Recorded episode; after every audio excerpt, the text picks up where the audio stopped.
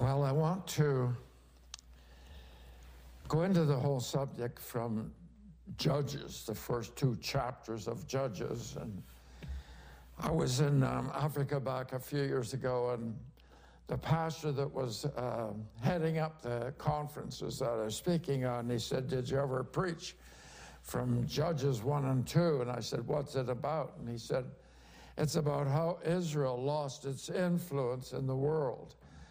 And I said, No, I never have. And so I laid it down for a number of years, not really thinking about it, but recently I began to think about it again. And so as I prepared this, one of the things that I experienced emotionally was this anger that's in me. I, I realized there's an anger in there that I said, God, I don't want my anger coming out while I'm preaching this.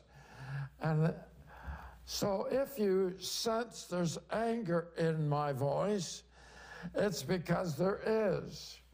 And I have to say that I don't really want it to be there, but sometimes you get emotional about things and you start to, um, out of your personality, reveal what's going on inside of you. Now, I don't apologize for my anger. Jesus was angry a number of times. If you want to look it up in your concordance, he's very clear that he gets angry sometimes with the Pharisees. And then when he cleansed the temple, he not only got angry and yelled at them because he said, You've made my house a house of, of thieves. In order for people to hear him, he had to yell at them because the noise in a market like that is where everybody's bickering with their seller. And also, he made a whip and drove them out. So he got angry. So if you think I'm angry, you're probably right. And if you want to email me and tell me that I was angry, I'll simply agree with you. I, I don't want to project on anybody because I'm as responsible for where the church is today as anyone else. I, I, can boast of being raised in a Christian home. I'm proud of my parents who got, loved God and taught me, read the scriptures to me, and I'm, I'm, I'm grateful. But uh, as I experience more and more of what we're going through and how I read the Bible in relation to what we're going through, I begin to realize as Israel lost its influence in the world, the church, the evangelical church primarily, has lost its influence in the world. So bear with me. And even though I'm not always smiling, bear with me because I am serious about what I'm teaching here at this time.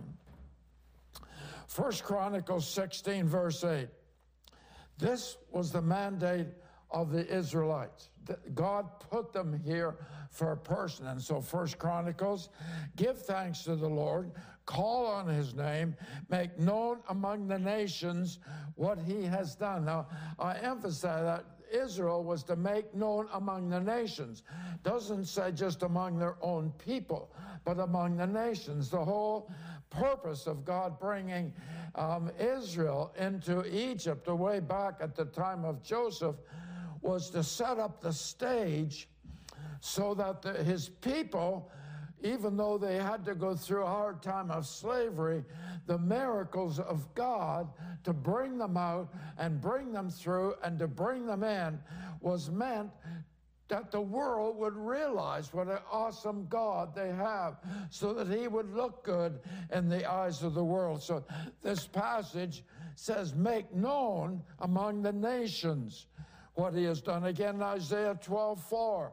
In that day, you will say, Give thanks to the Lord, call on his name, make known among the nations what he has done, and proclaim that his name is exalted. So, uh, way back then, Isaiah 600 years before Christ came, is told to say this to the children of Israel that God's name is to be exalted, and you're the one to do it to the nations.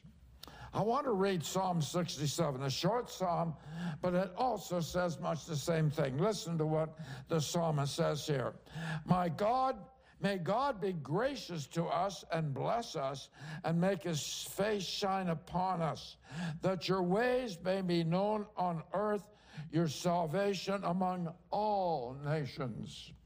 May the people praise you, O God. May all the people praise you.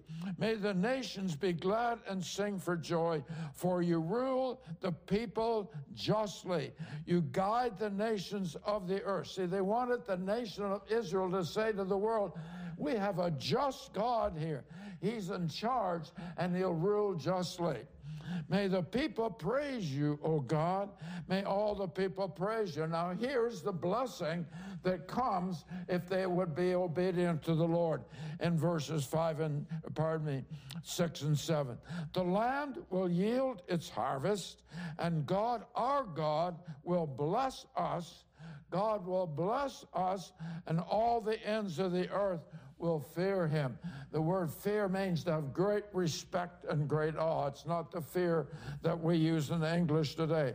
It has to do with fear and, and respect and awe. And so the children of Israel kept losing that. And the reason why they kept losing it is because they became like the people in their community that was that were not Jewish people. They were not they were not God fearing people. And they, they begin to fail what God told them to do. In Judges 1 and 2, they were clearly told when you come into the land, and this is true all the way through the previous five books of the Old Testament, that they were to clear the land of all the people, and that was judgment against those people for the terrible sin they had landed into in their societies.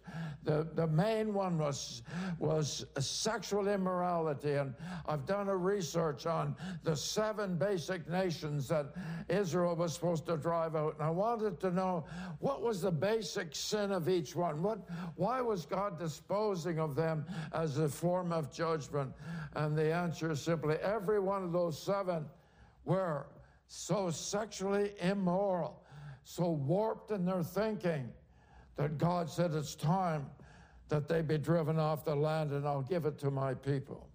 And so it was part of God's judgment, and God was using Israel to do it.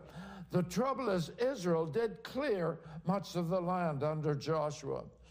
But then they started to lax off. And so in, in Judges chapters 1 and 2, I'm just going to quickly go down the things that happened here. In chapter 1, verse 21, up to this point, they were clearing the land, up to verse 20. And then in 21, it says, The Benjamites, who was one of the tribes, failed to dislodge the Jebusites. So those are the people that would have been around what we know now as this city of Jerusalem. Verse 27 Manasseh did not drive out the people in the territory they were given. Verse 29 Nor did Ephraim drive out the Canaanites. And then in verse 20, neither did Zebulun drive out the Canaanites. Verse 31 Nor did Asher drive out those living in Akko or Sidon. And then verse 33 Neither did Naphtali drive those out living in Beth. And he says in chapter 2, verse 2, the second half of that verse, You have disobeyed me, the Lord said. And the reason why they were supposed to drive them out completely, because God knew that if they can lived among these people, they would eventually become like them. It says in Proverbs that that um, good character can be distorted and spoiled by wrong character, hanging around the wrong people. And God knew that would happen. They would be enticed to start doing their sacrifices and all the sexual activity that went with their sacrifices as they served their heathen gods. God knew that, and He wanted the land totally cleared. But Israel failed to do it. They started to fear their, their armies, even though God had many times before that totally showed Israel that they could win the battles with a few people against many people. The iron chariots of the Philistines were not a match for God's people because God was with them. But when they ceased to, to drive them out, generally because of oh, fear or just a comfortableness. Oh, we're okay. Well, we won't do what they do. We're fine. And yet, we know from many accounts through the scripture where they became like those that lived among them, and thereby aroused the anger of the Lord, where he brought um, persecution on them. Often a heathen nation would encamp around about them and take them captive, whatever it was. Sometimes they dragged them off to another nation because they became like the people that they were supposed to have driven out.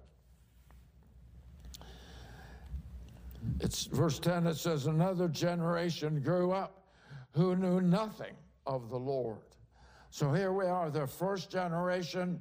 They drove some out, but didn't drive some out. The next generation came along, and they must thought, well, I guess it's okay. My parents didn't drive them out, so therefore it's fine. It says in, in second chapter, verse 3, Therefore I tell you, this is the Lord, that I will not drive them out before you. In other words, God said, I would if you picked up your armor and draw them out, but I'm not going to drive them out without you doing something. They will be thorns in your sides, and their gods will be a snare to you. And believe me, that promise happened over and over again in the history of Israel. Now, I need to say something at this point. I would like you to be able to relate that the New Testament enemies that we face are not human beings like the Old Testament. The New Testament are enemy are the demonic realm, the satanic forces that come against us, often through people, but the people are not necessarily our enemy. It's the force that's driving them. And so we need to realize if we can see that, that the New Testament is trying to use the Old Testament to say this is what evil people will do to you. But in the New Testament, we have a different attitude. We take up the Word of God as our sword and our shield. So, so we have the same mandate. The church today has the same responsibility to be a, a warrior against our enemy, which is the demonic realm, not the people, against the demonic realm. Our mandate is to make known throughout the earth the greatness of God. It has not changed. So come on, listen to this. Ephesians 3, verse 7. I became a servant of this gospel by the grace of God's grace given me through the working of his power. Although I am less than the least of all God's people, this grace was given to me to preach to the Gentiles the unsearchable riches of God. I need to stop. When I started out, I said it was the job of the Jewish people to make known to the whole other nations, not just theirs, of the greatness of God. And now Paul is saying, because the Jewish people, even after Jesus was here, died and rose again, is gone, the Jewish people and the Christian church at that time, the Jewish believers, that's all there was, Paul began to realize no, the church isn't just to get the Jewish people um, to follow the Messiah, Jesus. The church is supposed to be speaking to the whole world. And so he says, based on the scriptures I read to you at the beginning from Isaiah and Chronicles and Psalm 67, he is now saying, we, God has given me the mission to preach to the Gentiles.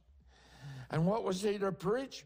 The unsearchable riches of Christ and to make plain to everyone, notice the word everyone, there's no one in the world that we're not responsible for, to make plain to everyone the administration of this mystery, which for pa- ages past was kept hidden in God who created all things. Listen to 10.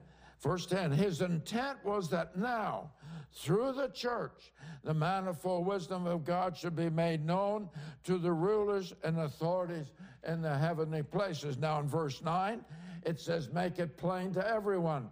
And now in verse 10, he says, in order to get to everyone, we have to deal with the demonic first. So we have to make it plain to them. Then verse 11 says, according to his eternal purpose. That was God's eternal. That means timeless. It's always been there. That the whole world would know about the goodness of our God, His patience, His justice, His fairness.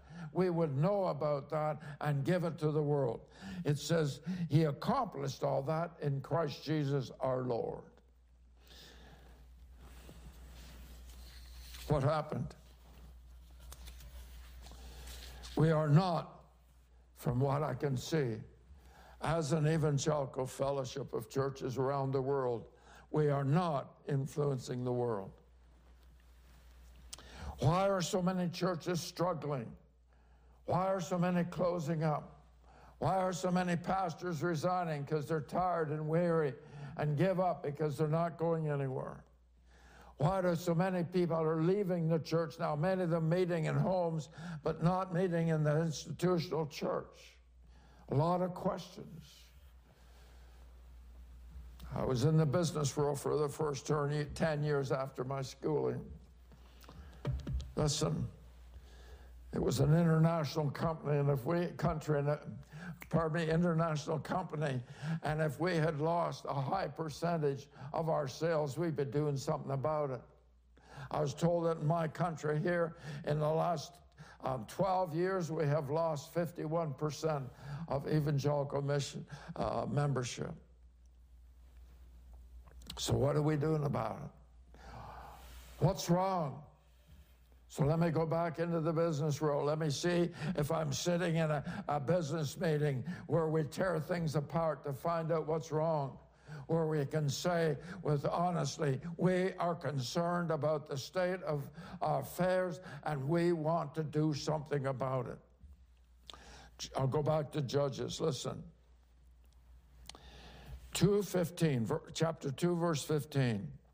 The nation of Israel had literally gone to sleep and they put up with the sin of the things around them. This is what the scripture says. Whenever Israel went out to fight, the hand of the Lord was against them to defeat them because they they, yes, they put forth an effort once in a while, but because of their state of adopting the practices of the heathen, now God was, was against them. I feel sometimes the things that go on in the churches today, God is against us. And until we stop as leaders and say, Why is God against us? we're not going to get anywhere. We need to start examining our whole program, our attitude, our, our viewpoint, everything about this, and start saying, what is wrong? That we're experiencing so much defeat and so much loss. He swore to them, to the Israelites, I am not going to be fighting with you because you've compromised. You've distorted what I told you to do in the first place, and you will not get my support any longer. Verses 21 22 I will no longer drive out before them any of the nations Joshua left when he died. I will use them to test Israel and see whether they will keep the way of the Lord and walk in it as their forefathers did. So you might say, well, what are we going to do? All this problem here in our churches, the board can't get along. We cast out the pastor because we blamed him for everything. And after he's gone, the problems are still there. So maybe it wasn't his problem after all. Like, what are we going to do? It's about time we sat down and said, God, show us what is wrong with the way we're doing things. Show us, my God. Why are the nations around? Why is my community? Why is the city or town I live in? Why are they not being affected by the church that sits in its midst? God said, i am not going to drive out the demonic from all around you, even from inside of your church. Sometimes some of the people that are in there, I'm not going to do it. I'm, I've told you you were supposed to do it. He, I read to you Ephesians chapter 3. I'm going to read to you some more from Ephesians to show you our battle, which we have not taken up in many cases. What are we afraid of? We're afraid of stirring up trouble. So we often see problems. We see personalities coming out of bad character that, that disrupt and hurt people and cause divisions. And we kind of back off and say, well, we don't want to make a fuss. We don't want to cause any hair to be uh, messed up here. We just, oh, yeah, God will look after everything. God's in charge. No, he told us that we're in charge way back at the time of Adam. He put us in charge. It's about time we realized that and did something about it. I go back again to Judges chapter 15. This is a story of Samson. And Samson had been doing a lot of things to the Philistines, burning crops and killing their soldiers that were trying to kill the Israelites, holding them in captivity. And so the, the Philistines came to the leadership and said, You give us Samson because he's hurting us a lot. And so the leadership, instead of saying, No, we support him, they said, Yes, we'll hand them over to you if you just make things nice and peaceful, nice and quiet. We don't want any trouble. We don't want any disturbance. We just want to be nice and quiet. So they handled Samson over. Listen to what they said to him. 3,000 men from Judah went down to the cave in the rock of Ethan and said to Samson, that's where he's hiding, Don't you realize that the Philistines are rulers over us? Listen, church, we are saying we don't want any trouble. Yes, we don't want to bother that little group of people that's causing dissension. And we don't want to speak to that person or that board member that's got wrong agenda and trying to take authority. We don't want to say anything because we would be disturbing and maybe cause trouble. And we'll do anything not to cause any trouble. Now, listen. Because of the ministry we've been in, I don't pastor church, but because of the ministry, over the years we've had a lot of people come to this ministry, and in the end, um, they would seek counseling from us. And I've heard so often people saying, we know that there's a problem. We know who's causing it to see, but the leadership won't do anything about it. And you, and you, as leaders, they might have said, well, we don't do it. We don't want to disturb those people because it might hurt them and they get mad at us and leave. So we just let God look after it. Uh, but the people watching saying, we are the ones that are hurt because they won't deal with the problem. That's common. We've literally taken a position. Proverbs 14:4 is interesting. Where there are no oxen, the manger is empty. But from the strength of an ox comes an abundant harvest. Now, let me just explain to you what that means. Oxen represent strength. And that strength means we will stand in the church and we will deliver the church. We will do the things that have to be done.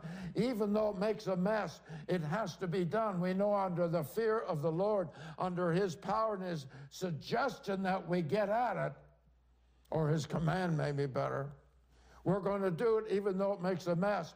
And you see, the Proverbs here says, when we say, yes, we will do something about it, an oxen leaves a mess. I know. But because the church said, oh, we don't want a mess, therefore there's no oxen in the stall, there's no oxen, there's no strength, there's nothing to deal with the problems. However, we can have our local members meeting and say, oh, we have no problems.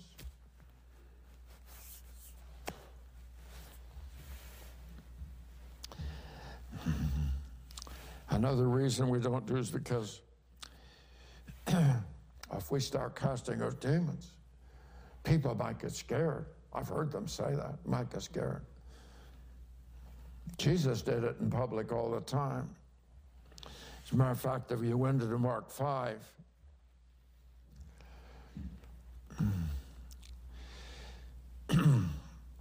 Jesus had dealt with the Gadarene demoniac. And the Gadarene demoniac, when he was delivered, a legion of demons went into a herd of pigs, and the pigs rushed down a hill and drowned in a lake. the people went back into the city and told them, and they all come out and they ordered Jesus to get away from there. He says, when they came to Jesus, they saw the man who had been possessed by the legion of demons sitting, listen, sitting there dressed and in his right mind. And they were afraid. What in the world? Here's somebody who everybody is afraid of. He'd been chained, he breaks the chains. People were afraid of him. And he's set free, sitting there in his right mind. And the people are afraid now of something else. What is it? Well, let me suggest something. They're afraid that maybe they're next. I don't know what else it would be. So, yes, it can cause concern and fear in the church, but I know from experience if you set people down and teach them from Scripture what deliverance is,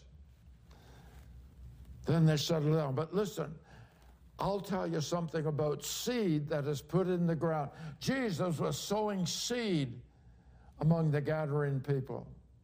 Because in the very next chapter, verse 54 of Mark 6, Jesus and his disciples came back to the same area.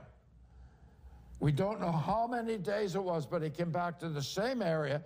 As soon as they got out of the boat, people recognized Jesus. Why did they recognize him? Because they remembered the pig thing. They ran throughout the whole region and carried the sick on mats to wherever they heard he was. And wherever he went, into villages, towns, and countryside, they placed the sick in the marketplaces.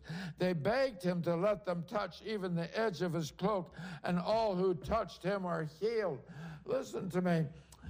Jesus sowed some seeds. Yes, there's fear at first. Yes, there's torment, whatever the reason was. But within a few days, I believe, he's back again. And the whole region had talked about what they saw with the pigs and the Gadarene demoniac. They saw that. They talked about, they saw that man. He was still clothed and in his right mind. And that whole region heard about Jesus. And now they're bringing people, everybody, to him to be delivered and healed. Listen, church. Yes, it may cause some dirt in the stall. Yes, it may cause some problems. But I'm telling you right now that the main thing that the church has missed over the years is dealing with the demonic that keeps on insisting in not only our neighborhoods, but making it way into the churches and we don't deal with in the church. And the church eventually crumbles under it. And people are lost. People are out. You might say, oh, they probably went to another church. Many of them don't go back to church because they say, if that's what Christianity is all about, I'm not interested. God's plan for the church was that people could come to the church and that people would, would be healed, delivered, the gospel presented, presented to them, delivered, and um, discipled, baptized in water, baptized in the Holy Spirit. That was God's purpose. So we need to have something happen within us as and I'm speaking mostly to the evangelical church but I guess any church can listen to it and take from it but we need to realize that we are not a people in the church. I, am part of the church, by the way. I'm blaming myself as much as anybody. And we are not taking the commands of Jesus seriously.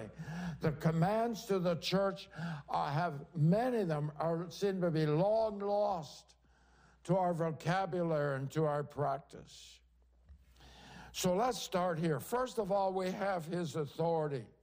Hebrews 1 8 and 9. I want to tell you what authority is. First of all, why Jesus had authority. But about the Son, God says, Your throne, O God, will last forever and ever, and righteousness will be the scepter of your kingdom. I want to stop there. The scepter in the book of Esther is an example. The king had a scepter, and with that scepter, people understood what they were supposed to do and what they couldn't do. And you see, that scepter spoke of one thing authority. And so, Jesus, it says his righteousness was his scepter.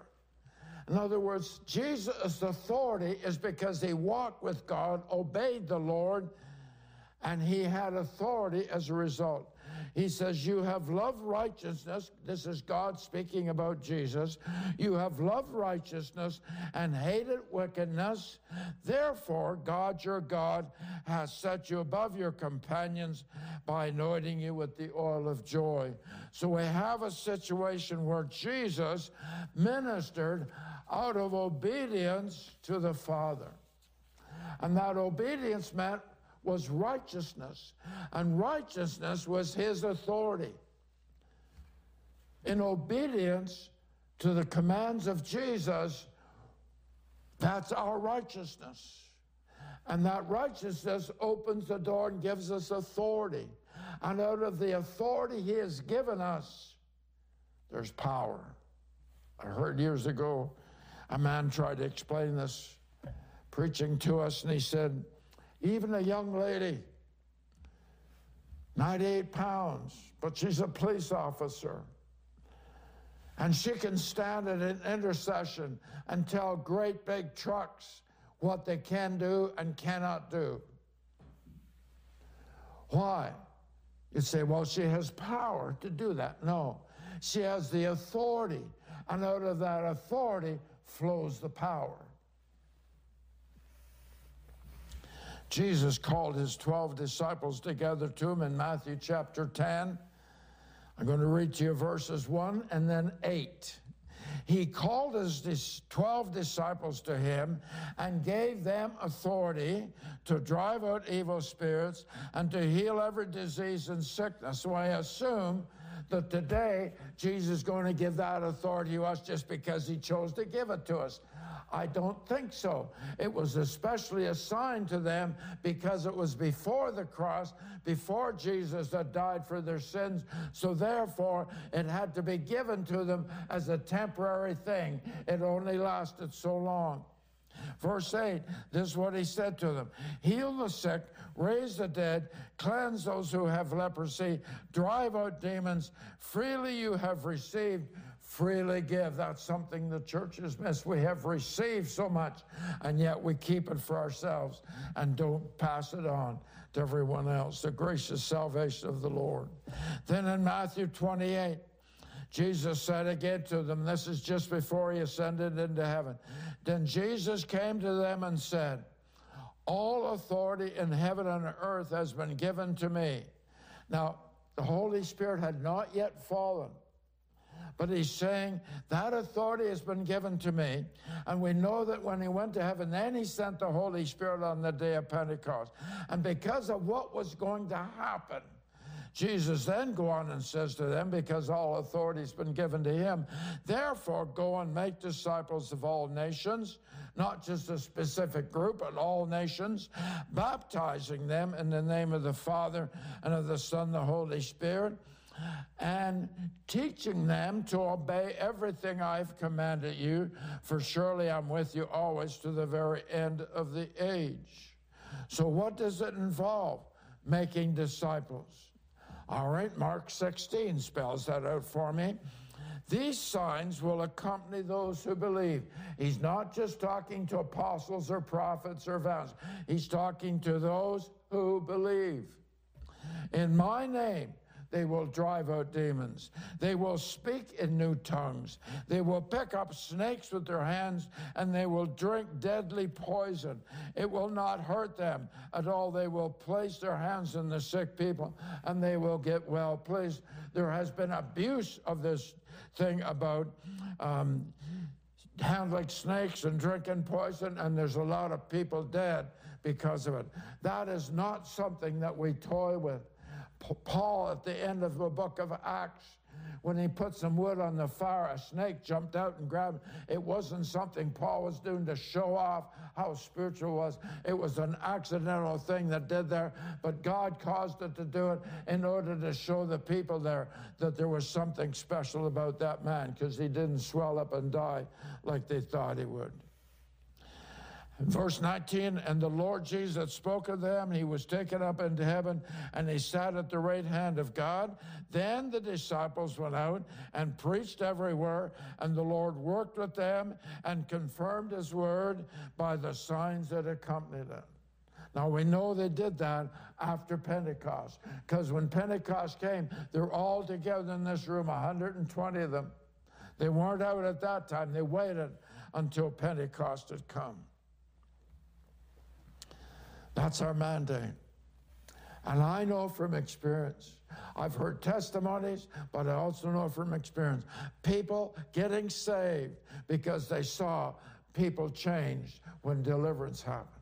I know that.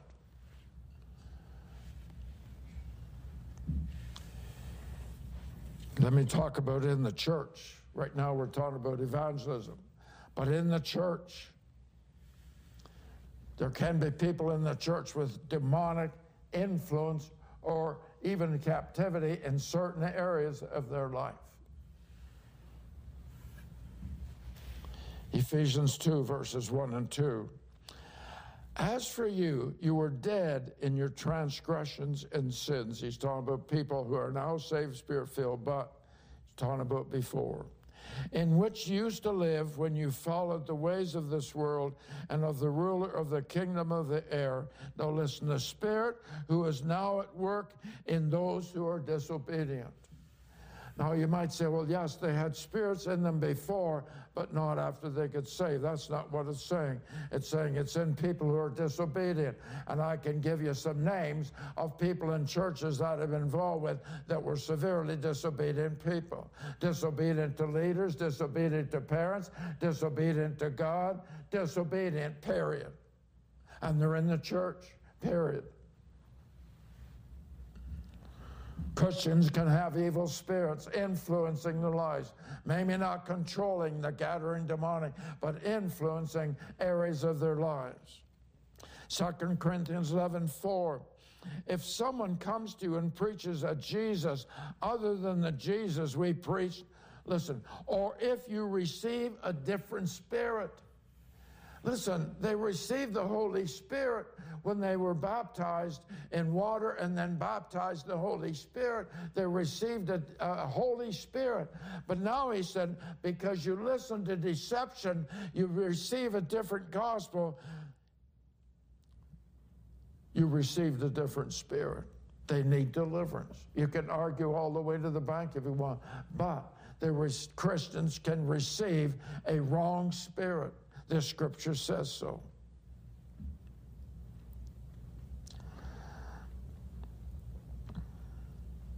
But we're willing to do what the leaders in Israel did when the Philistines ruled over them. They said to Samson, Don't you realize the Philistines rule over us? And again, our failure to deal with the enemy within the church first has brought about so much hurt, so much disappointment, because we won't deal with the issues that are at hand. You know, when Jezebel was back in the book of, I believe it was one of the kings, Jehu was the man who God raised up to deal with this domineering manipulative woman who controlled Israel. Her brother, her father, pardon me, her husband, Ahab, was a wimp. When he didn't get what he wanted, he curled up in his bed and, and whined. He's a king of Israel, not Judah, but king of Israel. He's a wimp. And she took over. And later on, a man named Jehu was appointed by God to bring her to judgment because of what she'd done, controlling the land with a demonic rather than Christ like attitude. And when Jehu came to the city where she was hiding, she looked out a window up there and, and combed her hair and made, put on some makeup, I guess, to try to entice him into the same place where the 650 prophets were eating at her table. And I don't think they're having lunch together. It means more than that. She was trying to entice Jehu. And, and she said,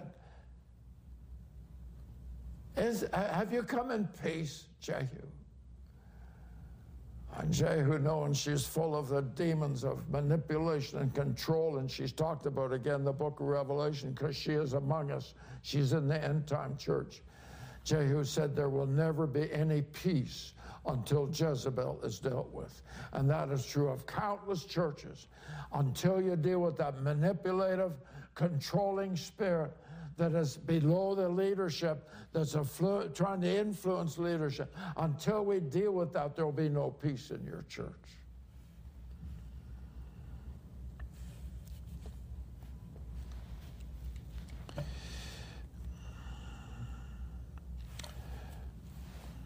We want to have nice looking churches. We don't want any mess. We don't want any conflict. We don't want any problems. But the world is full of problems. And if you think for one minute you can keep it out by making a whole bunch of rules and regulations to guard against problems, Satan's smarter than we are. He'll find a way to get in to destroy that church. Back in 2 Kings 16, chapter 16, there's a man named King Asaph went to Damascus to, to meet with the king of Assyria. And he saw an altar there in Damascus. And he sent to you, you, you are the priest, a sketch of the altar with details, plans on it for construction. So this priest went ahead and built this altar. And when the altar was built, something else in the temple, all the furnishings, according to the Old Testament standard, had to be perfect, had to be where God had placed them. And they were there for certain reasons to give a message to the people out there about the holiness of God and how to deal with your sin and how to respond to the sacrifice. Everything was supposed to be the way God wanted it. But because he built this altar and replaced the altar of the Lord, other things start to happen. He began to move things around, begin to change things, and everything in the temple when he was finished at the at the end was at 17 was so changed it had no resemblance to what God had told Moses and the leaders after him had to be in that temple. And you see, so much of what we've happened in our churches today resembles what was gone back there at that king's time. Instead of finding out God's best for us and what does he want and what direction does he want us to be going in, we have rather decided, oh, that big rock concert out there was so well attended. If we did some of the things they do, the lights or the smoke or the all the, the sounds, uh, the all the weird stuff that they do, we should do them in church. We'll draw people into our church by doing those things. And we bring into the church things that the world has taught us instead of doing the things that God has taught us. There will never be a replacement for holiness. We need to stop copying the styles and entertainment of the world and to escape the lure of the world to these. And we need to die to the desire within us to have a big congregation or to have people really thrilled. We need to say, we need to get back and do the basic things God told us to do. I've said this before, I'll say it again. There are very few churches that have actually a discipleship program in place so when people get saved, somebody can take them through a discipleship program, teaching them what Hebrews 6 1 and 2 tells us. We're supposed to teach them the elementary teachings the Bible calls it. We need to take somebody through. We're totally disrespecting God's command to the disciple. We leave them and say they need to get on their own.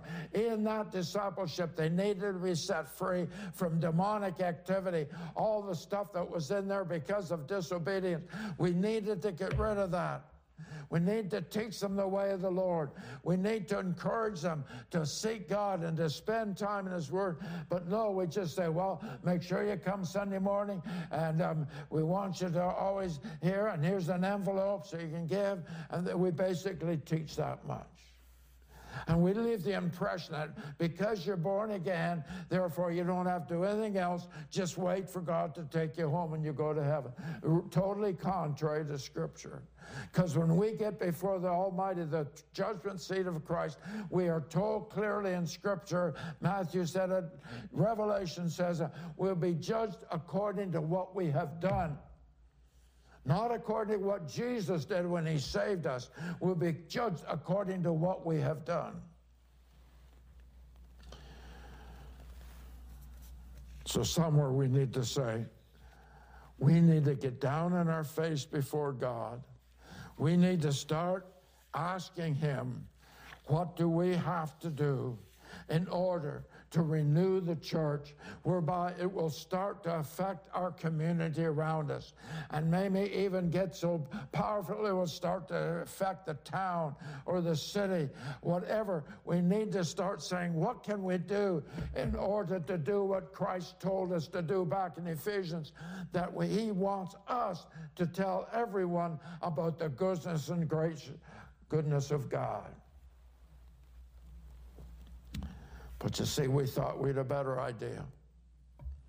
And we don't want to do that because that caused a massacre. We don't want to do that because that might cause some people to be hurt. We don't want to challenge that person because we, we might get into trouble. Whatever. We've done all those things and we haven't done what Jesus said. Why don't you read Timothy and Titus? Paul there is writing to both those guys and telling them how to deal with the church correction, rebuke, exhortation. They're all in there. And yet we're afraid to do them. Oh, I wouldn't want the reputation to go out that we're hardened people. Listen, when I find a church that says, yes, we deal with sin, I want to be a member of that church. And there's a whole bunch more people out there that's saying the same thing. House churches all through Canada and the United States are wonderful. People are joining house churches because they're tired of the, of the performance back there in that church. A lot of those people would start coming back when they found out this church deals with its issues and its problems, and there's no argument. We're just going to do it. Yes, Somebody might get upset with, yes, somebody's going to scream and holler and say, oh, that pastor really hurt me. Yes. But there's a whole bunch of people that won't be hurt if you deal with the one person that's causing the problems. Do you know why people, a lot of people get hurt in churches today? I can say this from listening to them. They get hurt because they didn't get what they wanted. Things weren't going their way and they get hurt because they don't get what they want. They can't control the situation. If anybody should have been hurt, it should have been Jesus. When people taught us back there that deliverance was a thing of the past, healing's a thing of the past, do you know what they did? They nullified the Word of God. The Bible says that. They nullified it. Nullify, in case you don't have your dictionary, simply means to make it as if it doesn't even exist. And the Word of God coming out of many churches today, it's just like that. It's so bland, so watered down, so compromised. There's no power in it. You understand why? I'm going to tell you the reason why so much that's being spoken from the pulpit today is because it's compromised and watered down. And when you do that, it becomes your word if you're doing that. Jesus said he would confirm his word with signs and wonders. He never said he'd confirm your word. And your word has no power unless it's under the anointing and the power of the Holy Spirit. And if you've compromised Scripture, it can't be. Because in spite of how many angels have talked to you and how many dreams you've had and all the stuff that might give you a lot of what you think is revelation, until you just simply obey the word of God and take the word of God and heal people and cast out demons, mature people through discipleship, until we do the things he said and water baptize or whatever is part of all that discipleship, until we start doing it, we're compromising the word of God. We're, we're saying it's like a buffet buffet and we'll just pick what we want here. In Matthew 23, Jesus said, Woe to you, teachers of the law and Pharisees, you hypocrites! You shut the kingdom of heaven in men's faces. That's what we do when we compromise. You yourselves do not enter, nor will you let those enter who are trying to. So, those that want to have the fullness of the Spirit and a mature walk with the Lord. We've shut the door on them because we've said many things saying it's not available today or it's not um, even for today. None of that stuff is, is all gone. All the power of God is gone. And people are denied it, even though they want the power of God. They deal with their lives and the problems in their lives we strip it of them because we compromise the Word of God.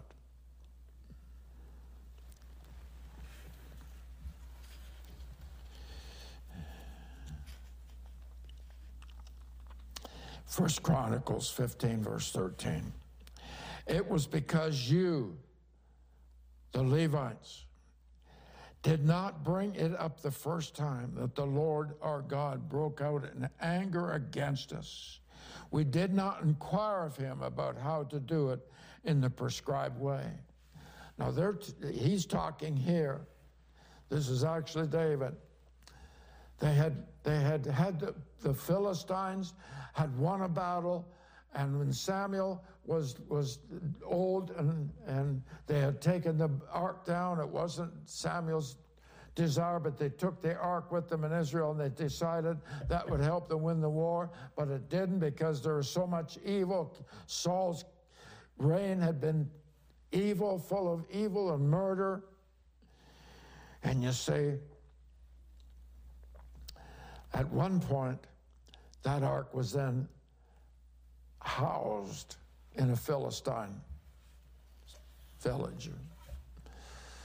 But the people all broke out with diseases. Some said it was hemorrhoids, some translations say it was just sores or whatever, boils. So they sent it to another one, thinking maybe it's just that town. But then when they sent it to another one, the same thing happened.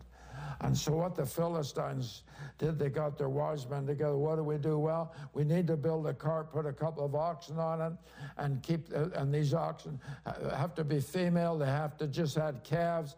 Lock the calves in a pen and hook them up and put the ark on that wooden cart and send it to. The, and if they go, we know it's God.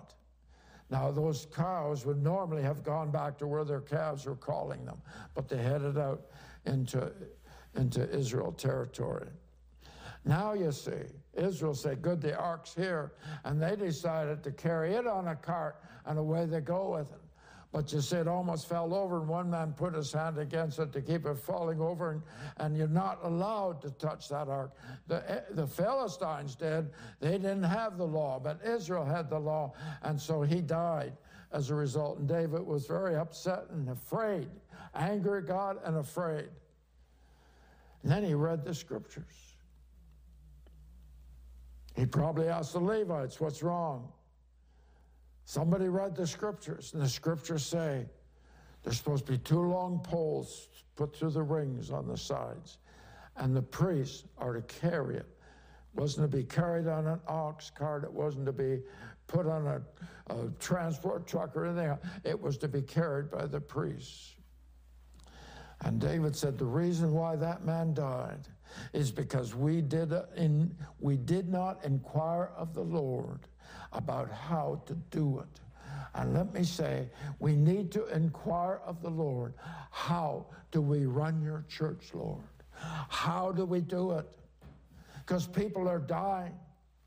The trouble is, on our age, they say, oh, it's just the society we live in. It's just the. No, people are dying. And we're responsible if we're not doing what we're supposed to be doing to get them saved and discipled and set free. We, the church, have disobeyed the Lord and we take it lightly. We, the people of the church, have disobeyed his commands and we pretend we didn't see it or we, we think it doesn't really apply to today. One of the things we've seen in our seminars, when we're dealing with issue, we teach a lot on spiritual warfare, personal spiritual warfare. And one of the things we've experienced is people saying, Oh, I didn't know I was supposed to do that. It says in the scripture supposed to do it, but they never done them. I was in that place years ago. The Lord started showing me something I had to do to get out of a mess I was in. And I said, Lord, I never realized I was supposed to do it. Yes, I read it. I knew it was there, but I didn't realize. And you see, the church has to come to a place where we're going to read the scripture with new eyes and new understanding. We're going to find out what's wrong here. Unless we do that, we're destroyed. I have been surprised at the number of times the Bible says in the Old Testament, and again tells us in the book of Revelation, unless we return to the Lord, forsake our sins, we as a nation will be destroyed. It says it a number of times. You can't read the prophets of the Old Testament without realizing we are in trouble because we're disobeying the Lord. Father, we need our eyes opened. We need our hearts warm to you, Lord God, that we can trust you, that we can start to do the things you called us to do. In the name of Jesus, amen. Please visit our website at jwmi.ca to find out about more information of our ministry.